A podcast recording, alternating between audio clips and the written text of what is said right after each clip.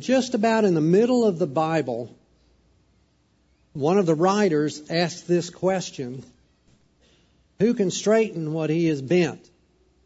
And in that passage, what he's asking is, who can fix this problem? And that's what we're going to look at today. And I brought something with me. I realize it's too big to leave up here, but this is a mirror. And I'd like to leave it up there, because if there's ever a sermon I've preached that I need to hear, it's this one. And for I've actually been working on this passage for several weeks, or this message for several weeks. And nearly every day my wife has to remind me, David, listen to your own sermon. Let's pray. Our Father in heaven, we do thank you for your steadfast loving kindness. That in a world that's in a mess, you are doing something about it. And we, like Habakkuk, are often completely bumfuzzled at why you're doing things the way you're doing them. But Lord, you made the universe. We can trust you that you know what you're doing. Lord, help us to hear what you want us to know about your plan and respond the way you want us to respond. We pray in Jesus' name. Amen. We're going to look at how God answers this question, who can straighten what he has bent? The writer that wrote this, it's a rhetorical question, and he expects people to give a particular answer, probably not the one you would expect to give. But uh, but before we can answer that, we have to um, we have to ask the question. We have to understand the question. Basically, is what is it that's bent? Who bent it, and what does it mean that it's bent? And what we're going to do is look in Genesis three to answer these three questions. And this is very familiar. We're just going to march through the Bible and look at passages that are very familiar, but to just anchor ourselves in what God says about this. You'll recall um, that God has described his creation of the world and making man and woman and putting them in the world, and his declaration that it was good. But then in the second page, we're in page two of a fourteen hundred page Bible, people sin. And we see that what happened, you know what happened in the Garden of Eden, that Satan came and deceived Eve and she sinned. And we need to be real clear now about what Eve did. We talked about this a few weeks ago, about what the sin was that Eve did. She was not deceived in the sense that she misunderstood what God had said. She was perfectly clear on what God had said. She just didn't believe it.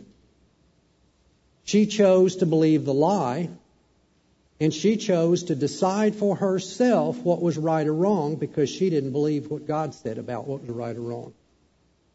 And as a consequence of that, we come to uh, what God does in the middle of chapter three, in verse fourteen. The Lord God said to the serpent, because you've done this, cursed are you more than all cattle and more than every beast of the field. On your belly you'll go, and dust you'll eat all the days of your life.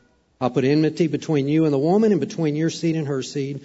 He shall bruise you on the head, you shall bruise him on the heel. To the woman he said, I will greatly multiply your pain in childbirth. In pain you'll bring forth children. Yet your desire will be for your husband, and he'll rule over you. And then to Adam he said, because you've listened to the voice of your wife, and have eaten from the tree about which I commanded you, saying, you shall not eat from it. Cursed is the ground because of you. In toil you'll eat of it all the days of your life. But thorns and thistles it shall grow for you, and you'll eat the plants of the field by the sweat of your face. You will eat bread till you return to the ground, because from it you were taken. For you are dust, and to dust you shall return. As one prophet I had once said, God is telling Adam, you're going to eat from the ground. He actually says you're going to eat dirt, but eventually the dirt is going to eat you. And what we see what's going on here is we need to recall God had told them that in the day that they disobeyed, the day that they sinned, that they would die. But in fact, we see what God does is he drives them out of the garden and makes life hard. And God establishes a pattern here that he's going to do throughout all of Scripture, is often when people rebel against him, rather than immediately giving him a sentence of death, what he does, he says, all right, you want to make your own decisions and live apart from my care and guidance? I'm going to let you do it. See how it works out. And how it works out is it's a train wreck. And he makes life hard to wake people up to the fact that living apart from God's provision and guidance is hard. Now, you might or might not recognize all of that just from that passage, but God spells it all out, and we're going to read in Deuteronomy eight. There are two or three passages in Scripture that are just turning points for me. Romans five is one, and I remember early in my Christian life, this chapter, God's Word here just clarified so much of how God thinks. And what we're going to see here is how God works in our lives through difficulties that we face that he allows or even brings into our life. The setting here, recall all the world had gone down the tubes. Uh, and the, the God at the Tower of Babel scatters people in all the nations, uh, speaking foreign lang- uh, languages that they can't understand each other, so they can't cooperate in their rebellion against God. It's why he did that, again, making life frustrating for them. And God calls out a guy named Abram and says, Abram, okay, you leave your nation of unbelieving sun worshipers, and you come out, and I'm going to make your family a nation that will be my people, and I'm going to use you to bless all those other nations. But first, your descendants are going to end up slaves in a foreign country for four hundred years. Well, that happens, of course. Family all ends up in Egypt. four hundred years later, God says, okay, now it's time. It's time. I'm going to take my people and give them to the land that I promised to your forefather Abraham. And he calls Moses to lead them out. And you'll remember the story. Moses goes and he leads the people out of slavery in Egypt. They go out in the wilderness. They kicking and screaming and complaining the whole way, begging to go back to being slaves in Egypt because they don't want what God wants to give them. They end up wandering around for forty years, and they're finally across the river and they're about to go in. And in Deuteronomy, Moses is recounting to the people what they've been through. How did we get here? And what needs to happen next? Moses tells the people, chapter eight, verse one, all the commandments that I'm commanding you today, you shall be careful to do, that you may live and multiply and go in and possess the land which the Lord swore to give your forefathers. You shall remember all the way which the Lord your God has led you in the wilderness these forty years, that he might humble you, testing you to know what was in your heart, whether you would keep his commandments or not. So why were they wandering in the wilderness, which was, it was hard, it was difficult? Why did he do it? He just tells us to train them in humility, to humble them, and also to test them, what was in the heart. Now, he explains what that means. Uh, in three through ten, what does it mean to train us in humility? Verse three. It says that God humbled you and let you be hungry, and he fed you with manna, which you did not know, nor did your fathers know, that he might make you understand that man does not live by bread alone, but man lives by everything that proceeds out of the mouth of the Lord. Does that sound familiar? We'll see that again in a little while. In other words, to teach you, you're dependent on the Lord. Verse four. Your clothing didn't wear out on you, nor did your foot swell these forty years. Thus you're to know in your heart that the Lord your God was disciplining you, just as a man disciplines his son. When we see discipline, we just think about spanking to punish because we're mad that our kids just annoyed us. It's talking about training, right? Think training. Therefore you shall keep the commandments of the Lord your God, to walk in his ways and to fear him. For the Lord your God is bringing you into a good land, a land of brooks of water, of fountains and springs, flowing forth in valleys and hills, a land of wheat and barley, of vines, fig trees, pomegranates, a land of olive oil and honey, a land where you'll eat food without scarcity, in which you'll not lack anything, a land whose stones are iron and out of whose hills you can dig copper, When you've eaten and are satisfied, you shall bless the Lord your God for what? For the good land which he has given you. Training in humility. Humility doesn't mean, oh, shucks, I, I don't know. That's how we use it. In the Bible, humility usually means an attitude of dependence and recognizing a need uh, for our help. But now he goes about the testing, verse eleven. Beware that you don't forget the Lord your God by not keeping his commandments and his ordinances and his statutes, which I'm commanding you today. Otherwise, when you've eaten and are satisfied and have built good houses and lived in them, and when your herds and your flocks multiply and your silver and gold multiply and all that you have multiplies, then your heart will become proud. And you'll forget the Lord your God who brought you out from the land of Egypt, out of the house of slavery.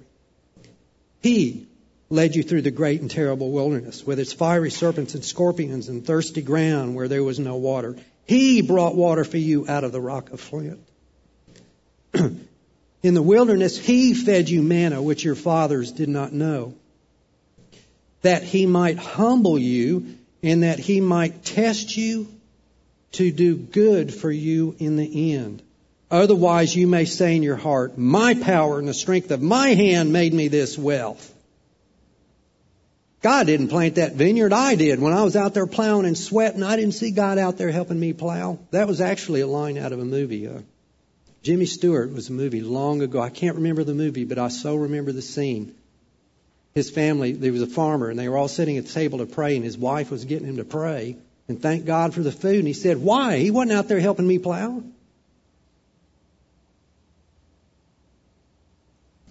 But you shall remember the Lord your God, for it is he who is giving you power to make wealth, that he may confirm his covenant, which he swore to your fathers, as it is to this day. It shall come if you ever forget the Lord your God and go after other gods and serve them and worship them. I testify against you today that you will surely perish. Like the nations that the Lord makes to perish before you, so you shall perish. So what we see is when you see the words humility and pride in the Scripture, you don't so much want to think the way we use them in English. Think about biblically the way it's used. That humility is acknowledging and accepting dependence. And pride is asserting and living with this attitude of self-sufficiency. That's what Eve did. I don't need God to tell me what's right or wrong. I can figure it out for myself. And God wardens the people for this. We see God using hardship in our lives to train us here. He's talking about the nation Israel. That, yeah, they were hungry in the wilderness. Yeah, it was hard. Yeah, it was scary. They were being chased by an army and they were defenseless. But he said, I was training you. You're probably familiar with the story of Hezekiah. Uh, what happened late in Hezekiah's life is so important. It's recorded in three places. Isaiah, uh, uh, Keith recently covered this in the Isaiah class. Uh, it's covered in Second Kings twenty and Second Chronicles thirty-two and Isaiah thirty-nine. Hezekiah had a pretty good run through his life, depending on the Lord, humility, calling out to the Lord for help, obeying him, responding. But what happened later in his life? In uh, Second Chronicles thirty-two, it says in verse twenty-five, but he, uh, that was when uh, Hezekiah... Sorry, verse twenty-four. In those days, Hezekiah became mortally ill, and he prayed to the Lord, and the Lord spoke to him and gave him a sign. But Hezekiah gave no return for the benefit he received because his heart was proud. Therefore, wrath came on him and on Judah and on Jerusalem. And we find out how that happened is later on.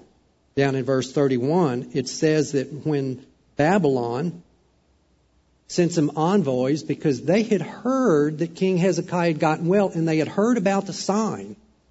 And they came to ask, it says specifically in the text, they came to ask him about the sign.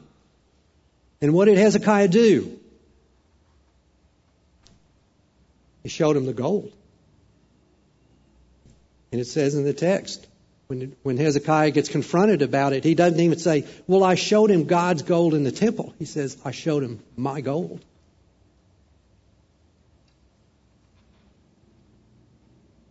Um, I didn't read this line.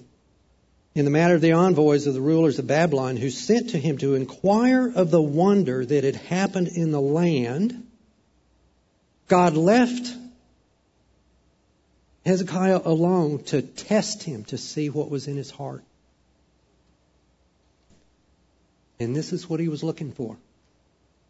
It's a humble attitude or prideful attitude. The ultimate example of this, of course, is the parable that Jesus tells about the Pharisee and the tax collector praying. You'll remember how that goes. What does the Pharisee say? Boy, I am glad I'm not like Jack and Mike. I pay tithes, I go to church, I do my stuff. But then Jesus talks about the tax collector. um saying, God be merciful to me, the sinner. And Jesus says, I tell you, this man went to his house justified rather than the other.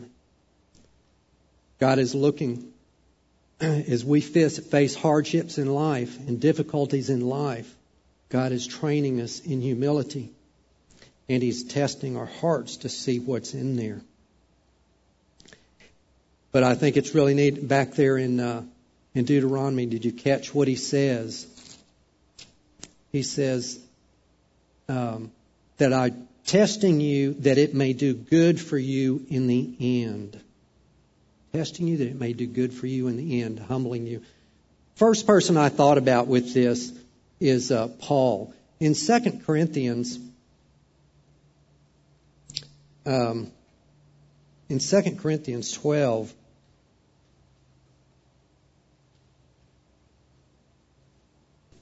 I've got markers in my Bible. One of them fell out. In Second Corinthians twelve, you'll recall that this is where Paul talks about having a thorn in the flesh, and there's all kinds of debate about what it was, but it doesn't really matter. Um, the point is, in Second Corinthians twelve, Paul is having to defend his apostleship because it becomes clear a lot of the Corinthians don't think much of Paul. They don't think he's really apostle, an apostle, so he's having to defend himself.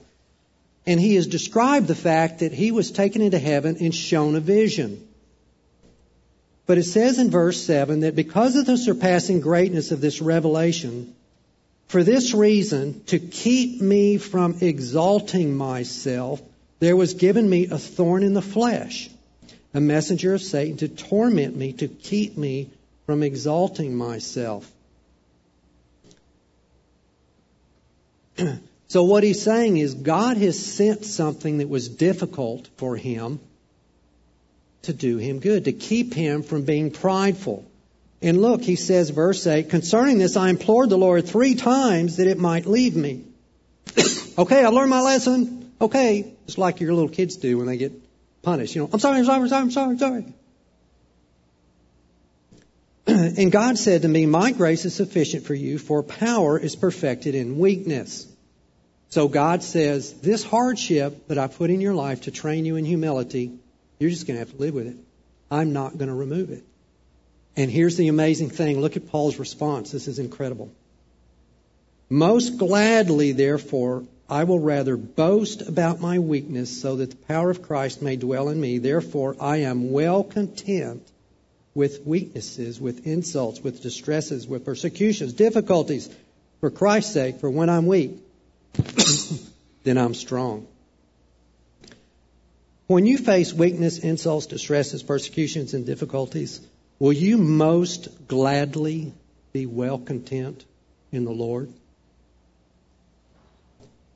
Where the mirror comes out.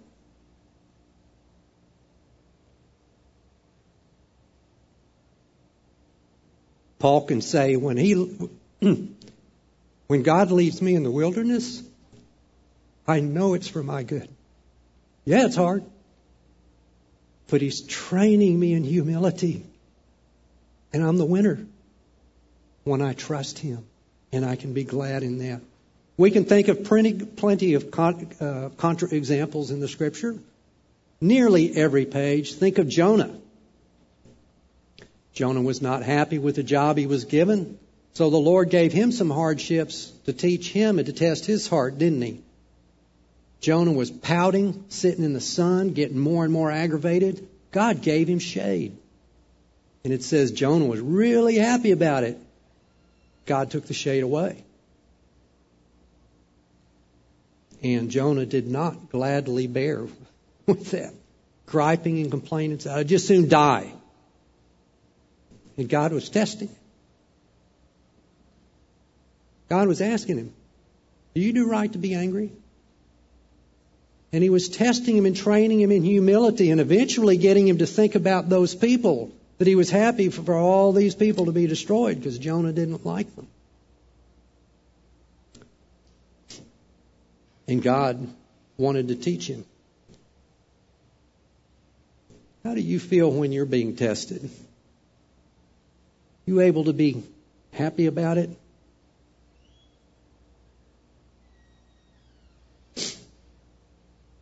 Um, I've shared before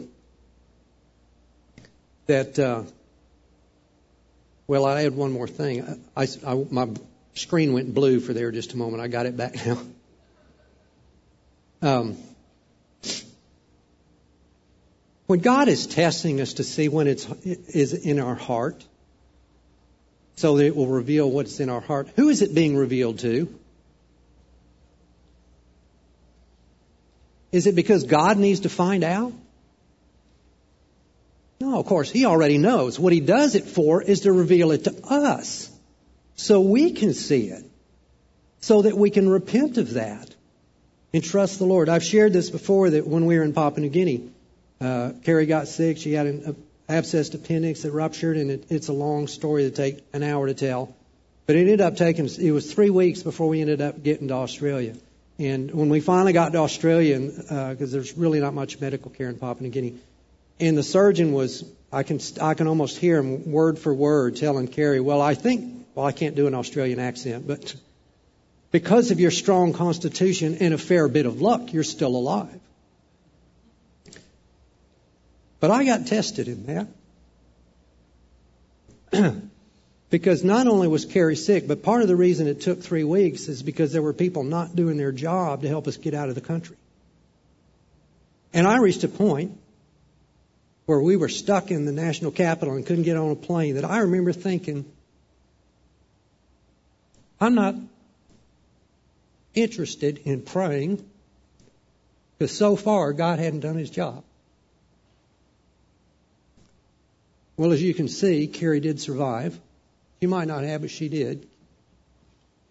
Some weeks later, I was sharing with another missionary when we got back to Papua New Guinea. We were in Australia about a month, finally got back. And I was sharing with one of my brothers, dear, dear brother. And you remember this story he, he shared with me, and he said, brother, it seems like you're really able to trust Carrie with illness, that you really would have been all right if the Lord had taken her home because of illness. But he said, David, do you think God is sovereign over stupid people? And man,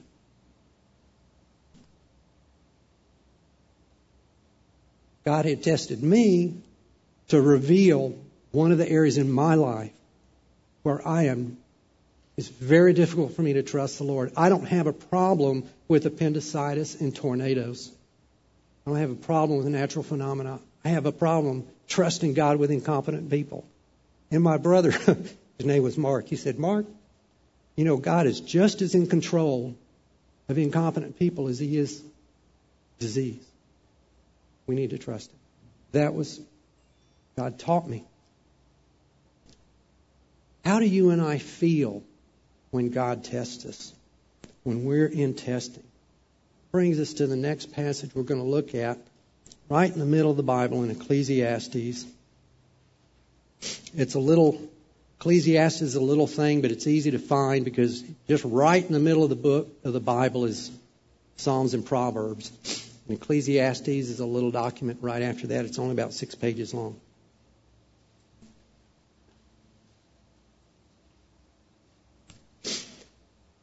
And what Ecclesiastes talks to us about is how we respond when we face difficult situations in life. How do we respond?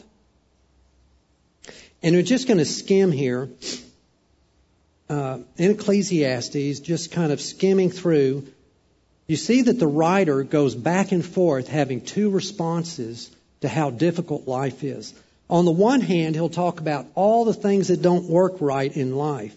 And he says, I hated life. It was grievous to me. I hated all the fruit of my labor. I completely despaired. Every task is painful. Even at night, my mind doesn't rest. Uh, he goes on. He sees the tears of the oppressed. There's no one to comfort. Um, there's vexation, sickness, and anger. But then also he'll turn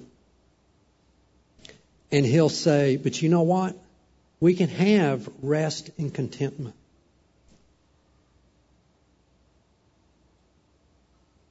There's really these two emotional states we can be in. We can either be disturbed and discontent, and you can make a long list in here of all the things he describes that we don't like, or we can be at rest and content. And he goes back and forth, back and forth, back and forth. And what does he say is the basis that we can have rest and content on? Because we know that God is good and in control.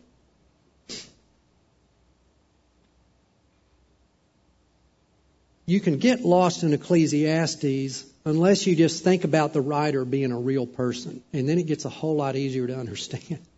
Because he does much the same thing that a lot of the psalmists do. He goes back and forth about five times saying, when I look at life, it looks like nothing works right.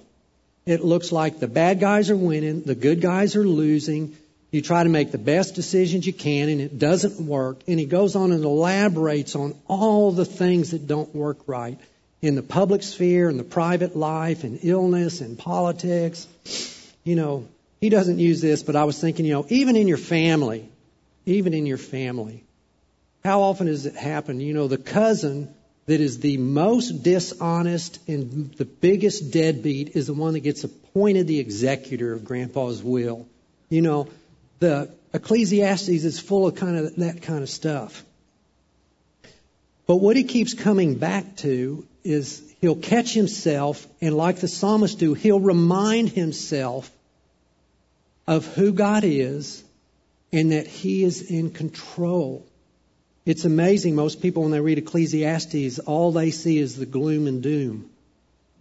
Get a colored pencil and mark all the positive affirmations that he makes about God. It is a long list. And when he goes back to that and reminds himself that God is in control and he is good, that we can trust him. If he has allowed this to happen, all right, that's God's decision. But I can rest in that.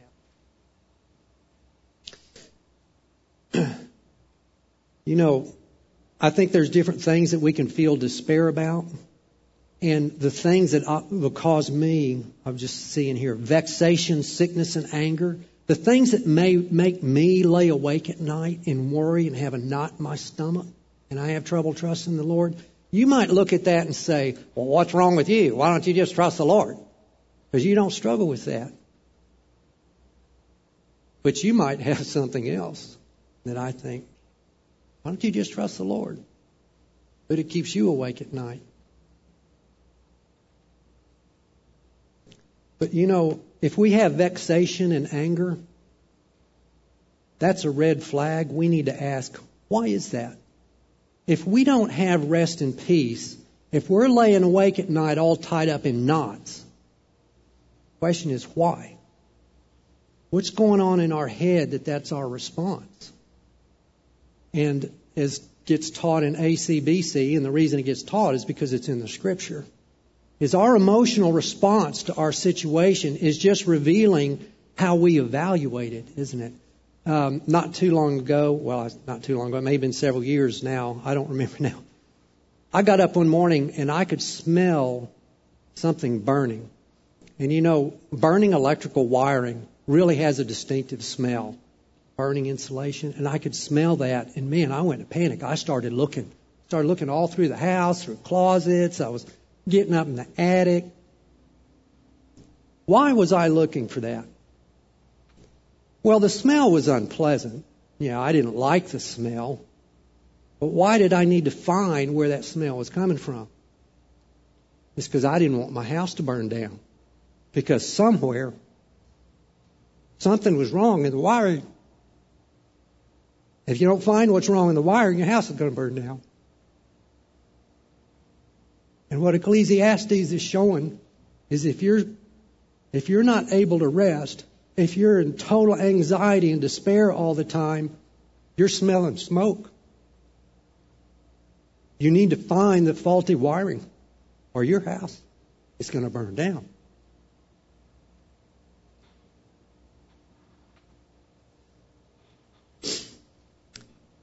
Well, we're going to tie all this together.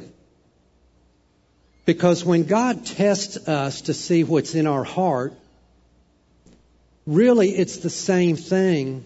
He is testing us to see how we answer the question, who can straighten what he has bent? If you feel lost, I think I'll pull all this together where you'll see it's really all one thing. When God tests to see what's in our heart, he's asking us, how are you going to answer the question, who can straighten what he has bent? We're going to look at Isaiah forty-four. We're actually just going to look at one verse. Some of you have been through this recently with Keith, or most of you have studied and read it before. But in chapter forty-four is one of the places where the writer is going on about the folly of idolatry. He's talking about how absurd it is that people would go chop down a tree or just get some rotten wood and they would burn they would burn it to cook their food and make things. And then they, with their own hands, would carve it into a shape and set it up and say, my God. Now, that's that's crazy. But what I want to get point out is verse seventeen. He says, but the rest of it, this piece of wood, he makes into a god, his graven image. He falls down before it and worships. He also prays to it and says, deliver me, for you are my God. What are we seeing? We're seeing that the wrong answer to the question, who can straighten what is bent, or who can straighten what he is bent. As we face hardships in life, as we're in the wilderness, as we're facing all the things that occur in this fallen world, the question is, who are we going to go to and depend on for relief in this broken, fallen world? And we see in Isaiah forty-four, that the wrong answer is anyone or anything that I am depending on to overcome all this hardship in life, to provide me with what I want, and to protect me from what I don't want. That's really just two sides of the same coin, isn't it? You know, I want to be provided with health and protected from illness. I want to be provided with prosperity and protected from poverty. I want security, not danger. I want respect, not ridicule. I want acceptance, not rejection. I want love, not hate. And depending on whether I think I'm getting those things or someone's cheating me out of it or life's not fair and I start getting anxious and anxiety and laying awake, and I start smelling smoke.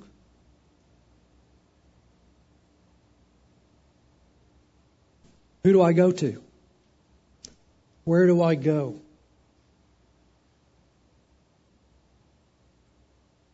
The scripture calls this idolatry. The only reason I don't, I sometimes shy away from using the word idolatry is because we just picture you know, we just picture somebody in a deep, dark jungle somewhere bowing down to a carved snake god or something like that. But most of you are familiar that in the Scripture, idolatry is anything that we're turning to, that we think will deliver us, that will provide us with what we want and protects us from what we don't want if it seems like God's not doing His job, if it seems like He's too slow, if He's not giving us what we want. um, after I made this slide, I'm going to add one thing, and I'm going to look at Keith while I say this, because I think of him as kind of our resident expert on idolatry, but it's for good reasons. He's not thinking that's a compliment. Uh, in the Scripture, it doesn't necessarily spell this out, but I think we need to be clear in our mind as we think about our own lives, that idolatry is kind of a multifaceted process, and it includes several aspects. That idolatry and an idol can both be the thing that we actually want, or also the means through which we think we can get it. For example, the Israelites carving a wooden statue here, that's their idol. But it's actually the means by which they think that they can get the security and prosperity that they think God is not giving them. And really, both are idols. Is that fair to put all that together?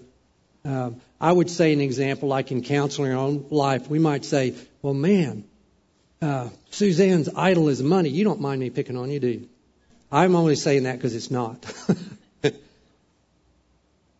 Her idol is money. But the question is, why? Why do some pe- Why are some people willing to destroy everything in their life to accumulate money? What are they trying to get out of it? Well, probably money is like the carving. It's actually just a means to get something else. What? Maybe a sense of uh, security, that maybe they can buy safety, or maybe they want it because if they have enough of it, they just like the comfort of material wealth, or maybe they want it for prestige. Maybe what they really want is to have something to make them look like a winner. So we need to think of idolatry more broadly in terms of not just an object, but also what do we think that's going to get us? It's all just a big ball of wax. And the point that's being made here is, is we often uh, teach here that we can make an idol of good things. There are a lot of things that the Israelites wanted that not only are good, but in fact, God told them, I'm going to give it to you. But they got impatient and said, I want it now. I don't want to be in the wilderness. And so they would sin to try to do a workaround and get what they wanted now. So, God sends difficulties in our life to test what's in our heart, to find out how we'll answer the question, who can straighten what He has bent? Where do we go to get provided with what I want and protected from what I don't want? So I've asked, who has failed this test? All of us. From Genesis three all the way through all the stages of Israel's history in the New Testament, even in Revelation, even in the end times, however you draw the chart with the millennial kingdom and all of that, that even after that, there's a final hurrah where people are turned loose. And once again, people on their own rebel against God. And they look somewhere else for relief.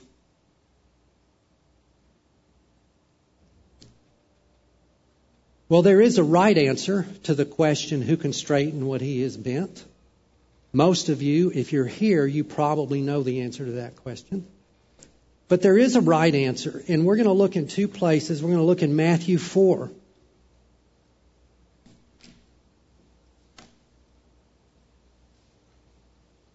We're going to look in Matthew four at the temptation of Jesus.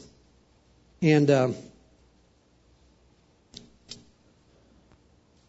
you recall, it's very important. Chapter four, verse one, it says, Jesus was led up by the Spirit into the wilderness to be tempted by the devil. And after he'd fasted forty days and forty nights, he then became hungry. All right. That ought to have bells and whistles all over it. This is obviously an allusion to Israel being in the wilderness when he led them out of Egypt to the promised land. Jesus is essentially going through the same thing now. Why is he in the wilderness and hungry? Is it because God's plan went wrong? It says he's there because the Spirit led him there. He's there and hungry because his Father wanted him there. But Satan comes along and says, you know, this is not any fun. And so three times, Satan tries to coax Jesus to pursue some strategy to get out of this wilderness, to get out of this difficult situation. Now, it may not be immediately obvious if you just read this, but each one of these temptations, if you read Jesus' response, the verse that he quotes, and go back and read the story that he's quoting from, all three times when he responds to Satan with Scripture, he is quoting from what happened to the Israelites in the wilderness. All three of these quotes. And if you, and I'm not going to go through the time to elaborate on that. Uh, I actually, I think I did a sermon on that a few years ago, or taught Sunday school or something. Maybe I'm thinking about what I taught in Papua New Guinea. But I went over each of these. But I'm just going to put the summary, and you can read this later. and um, it's or go back and read the Old Testament passages. Satan says, if you're the Son of God, command that these stones become bread. But he answered and said, it is written, man shall not live on bread alone, but on every word that proceeds out of the mouth of God. Does that sound familiar? We just read that. If you go back and read the passage with Israel in the in the wilderness, what's that whole passage is about?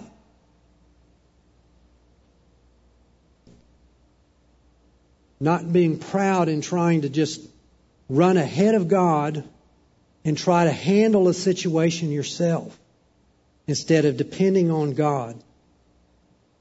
Second one, the devil took him into the holy city and had him stand on the pinnacle of the temple and said to him, if you're the Son of God, throw yourself down, for it's written, he'll command his angels concerning you, and on their hands they'll bear you up so that you'll not strike your foot against a stone.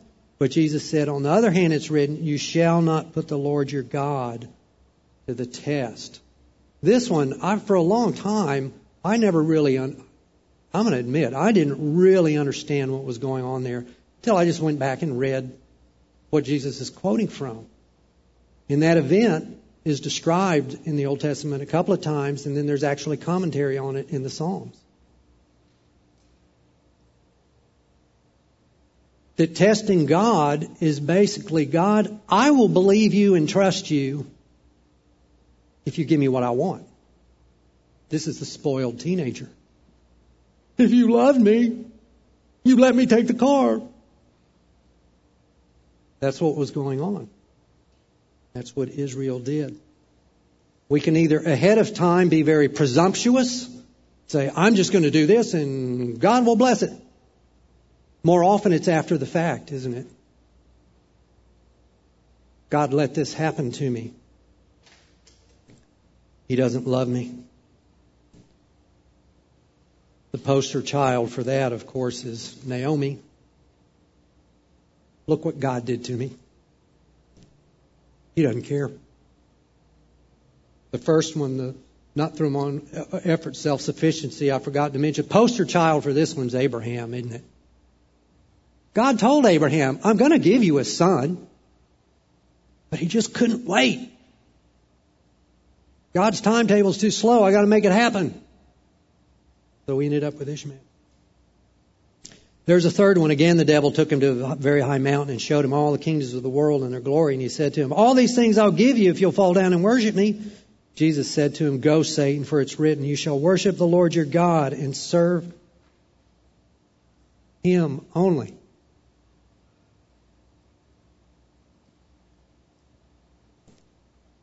Who can straighten what he has bent? when God puts us in hardship to test what's in our heart, if it seems like God's dropping the ball, if God doesn't seem to be doing the job, getting my wife to the hospital, where else can I go? Who else can I look? Apparently, God's not doing his job.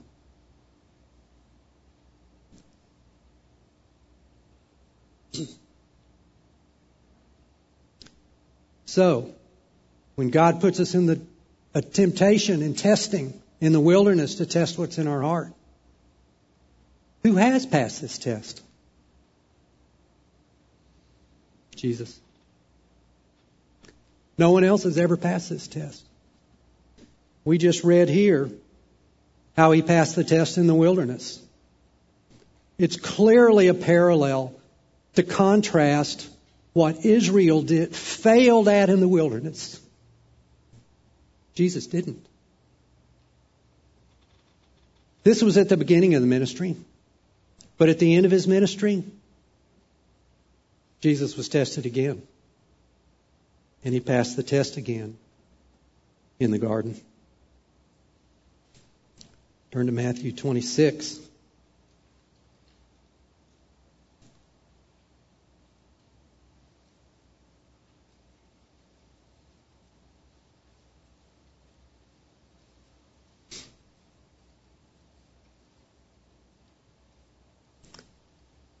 Matthew twenty-six, verse thirty-six, it says that Jesus came to a place called Gethsemane, and he said to his disciples, sit here while I go over there and pray. And he took with him Peter and the two sons of Zebedee and began to be grieved and distressed.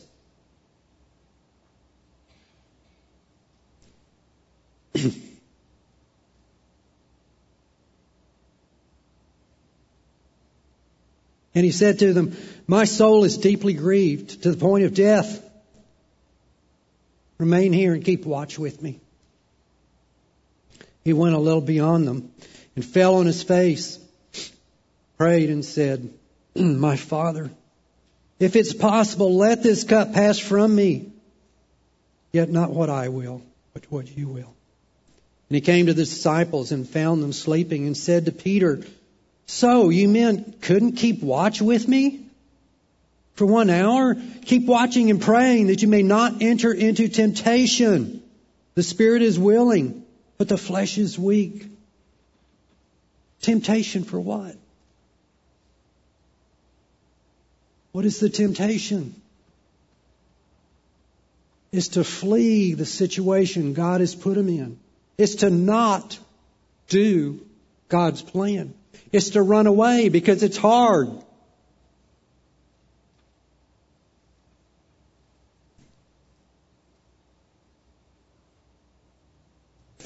He went away again a second time and prayed, my Father, if this cannot pass away unless I drink it, your will be done.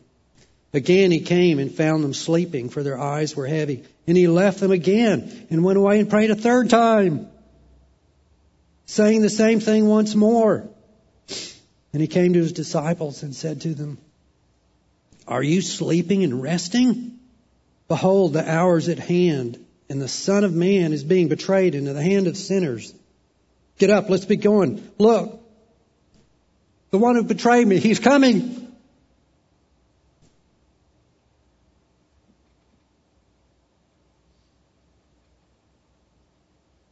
While he was still speaking, behold, Jesus Uh, Judas, one of the twelve, came up accompanied by a large crowd with swords and clubs, who came from the chief magistrates and elders of the people. Now he who was betraying him gave him gave them a sign, saying, whoever I kiss, he's the one, seize him.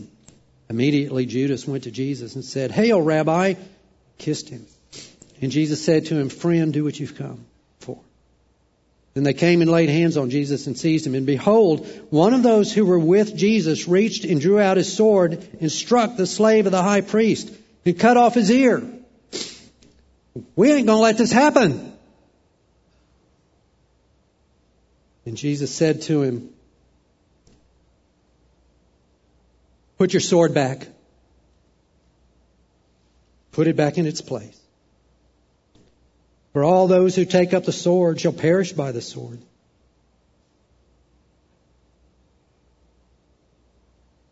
Do you think I cannot appeal to my Father?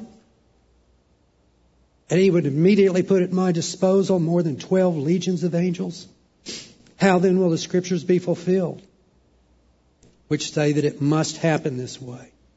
Are you arresting me like a robber? And then at the end, all the disciples left Him and fled. Who passed the test?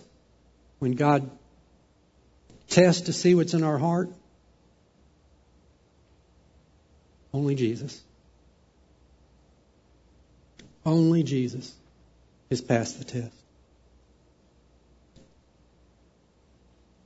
We come back to our original question. And the answer, as you can guess, is in Revelation five.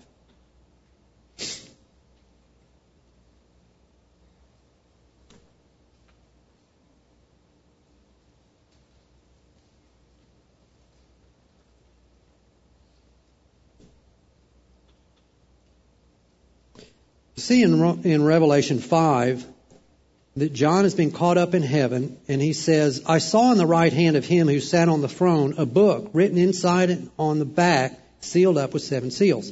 And I saw a strong, strong angel proclaiming with a loud voice, Who is worthy to open the book and to break its seals? And no one in heaven or on the earth or under the earth was able to open the book or look into it. And I began to weep greatly because no one was found worthy to open the book or to look into it. Now, if you're not familiar with Revelation, it may not be immediately apparent what's happening here. And so I want to clarify a couple of things. If you just read Revelation, it's very clear at the end what it means, um, what this scroll is and what it means to be worthy to open it. Concerning the scroll, the scroll and its seals, it becomes very clear as you read through the book that what this is, it is God's plan to straighten what is what has been bent. Not only the frustrations in the life, but to deal with the sin that raise the problem in the first place. So the scroll and the seals is God's plan to fix everything. Now, you might or might not pick that up if you're reading Revelation for the very first time. We're told that John is being shown what's going to happen. But if you just go home this afternoon, Revelation's not that long. You can read it in just a couple of hours. Uh, it's a lot shorter than a John Grisham novel. Um, now, admittedly, there's about ten thousand details in the middle that you're going to go, what? But the main point is as plain as a nose on your face. Is that God has a plan to fix what's wrong in this world. And what is meant by worthy to open is that who, not just who can open it and look in it. The point is who is qualified and able to carry out this plan. Now, again, you may not recognize this here, but it's just like any book you read. There's a reason why books have a beginning and a middle and an end. It's because they need the middle and the end. Okay, when it becomes to the end, it's very clear that the person that opens this scroll is the one who brings victory over all that's wrong in the world. So, that's the question. Who can carry out this plan that God has to fix this mess? John's afraid there's not anyone. And one of the elders said to me, Stop weeping. Behold, the lion that is from the tribe of Judah, the root of David, is overcome so as to open the book and its seven seals. All right, if you're familiar with the Old Testament at all, you immediately know who this is. Okay, the lion of Judah that will uh, have a scepter forever. This is a reference from Jacob's blessing uh, on his son Judah, on his descendants. The root of David comes from the Davidic covenant, Second Samuel seven. This is the king that God promised to send, who's going to come and rule with power. We're all on board, but then he throws us a curve. And I saw between the throne and the four living creatures and the elders, a lamb standing as if slain, having seven horns and seven eyes, which are the seven spirits of God sent out in all the earth. Lamb. Do you want your football team's mascot to be the lamb? Or you use the word mascot? We're the Fighting Lambs. Sound too impressive. Plus a lamb that's been slain. Verse eight. When this lamb had taken the book, the four living creatures and the twenty-four elders fell down before the lamb, each one holding a harp and golden bowls full of incense, which are the prayers of the saints. And they sang a new song, saying, worthy are you to take the book and to break its seals. For, now he's going to give the reason. He's going to give the reason that the lamb is worthy to carry out this plan and fix what's bent. And it is not what we expect.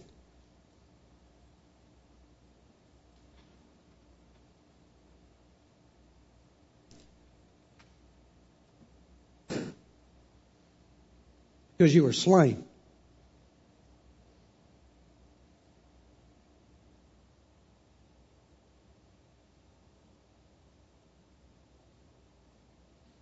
Because you were slain and purchased for God with your blood men from every tribe and tongue and people and nation. You have made them to be a kingdom of priests to our God, and they will reign upon the earth. And all of heaven worships the Lamb that was slain.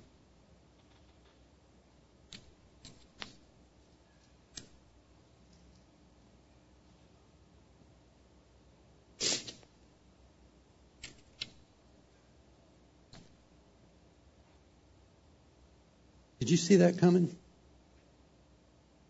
Israel didn't. Early in Jesus' ministry, they're saying, are you the one? Are you the one? Are you the root of David? What did they all call him? Son of David. Why? It's the king. Finally. I'm going to get some relief. I'm going to kick some people into shape here.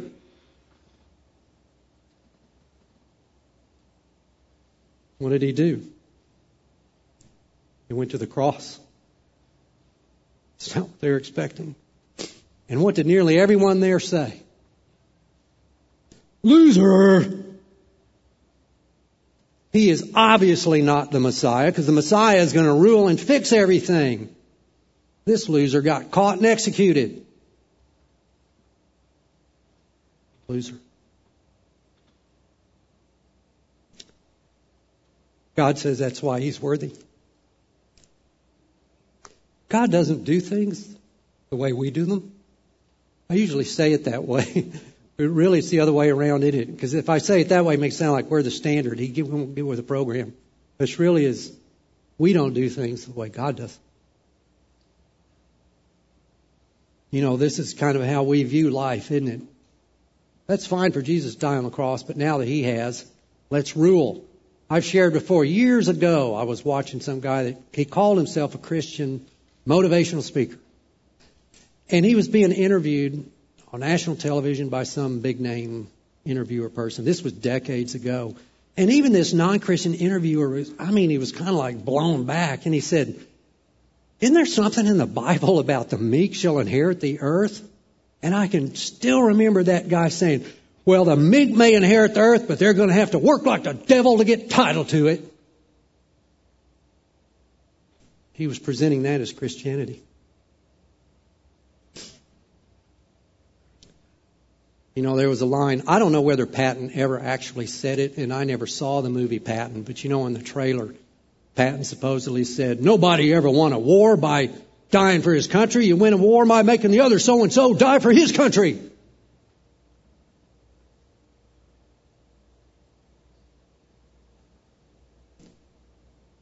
So nobody ever won a war by dying for his country. Jesus did. Jesus did.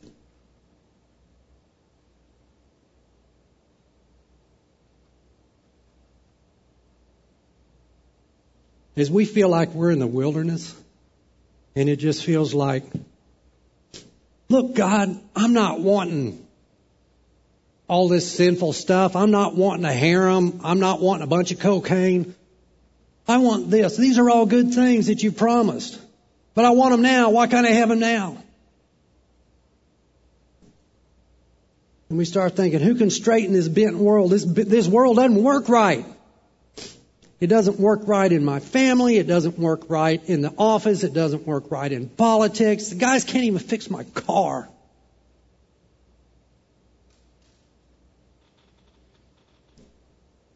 The temptation is going to be to do what Israel did, and that is to try to do one of the things that God, that Jesus didn't do, to try to handle it ourselves, to try to manipulate God into giving me what I want now, or if God won't give it to me, then I'll find some other way to get what I want.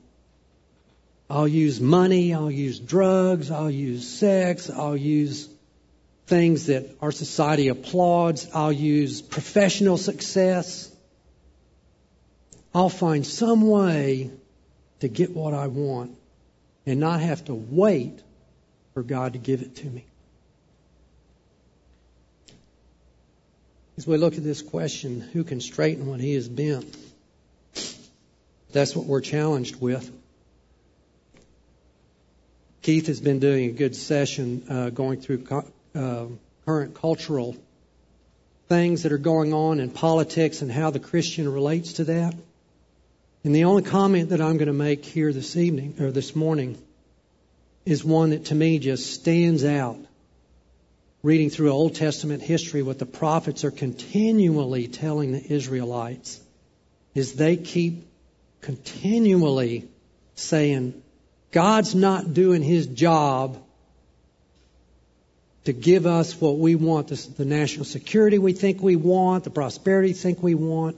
And so what they do is they make alliances with uh, unbelieving nations around them, or at least adopt their strategies to try to make it happen now rather than wait for God to give it to them. And I want to say that there's a big section of the church today is doing the same thing. What we want are good things. We want good things in our community. We want marriage honored in our society. Those are all good things. But we're not going to get them by adopting the world's strategies to try to make it happen. God may decide, as he did with Israel, with most of the prophets, he said, you just be patient. I do have a plan, just like with Habakkuk. Habakkuk said, Lord, the land's full of wickedness. And God said, I am doing something. But fasten your seatbelt, because I'm not going to do it the way you want me to. I'm going to do it the way I think is best. And if you trust me, trust me, Habakkuk. Trust me. You'll get through it.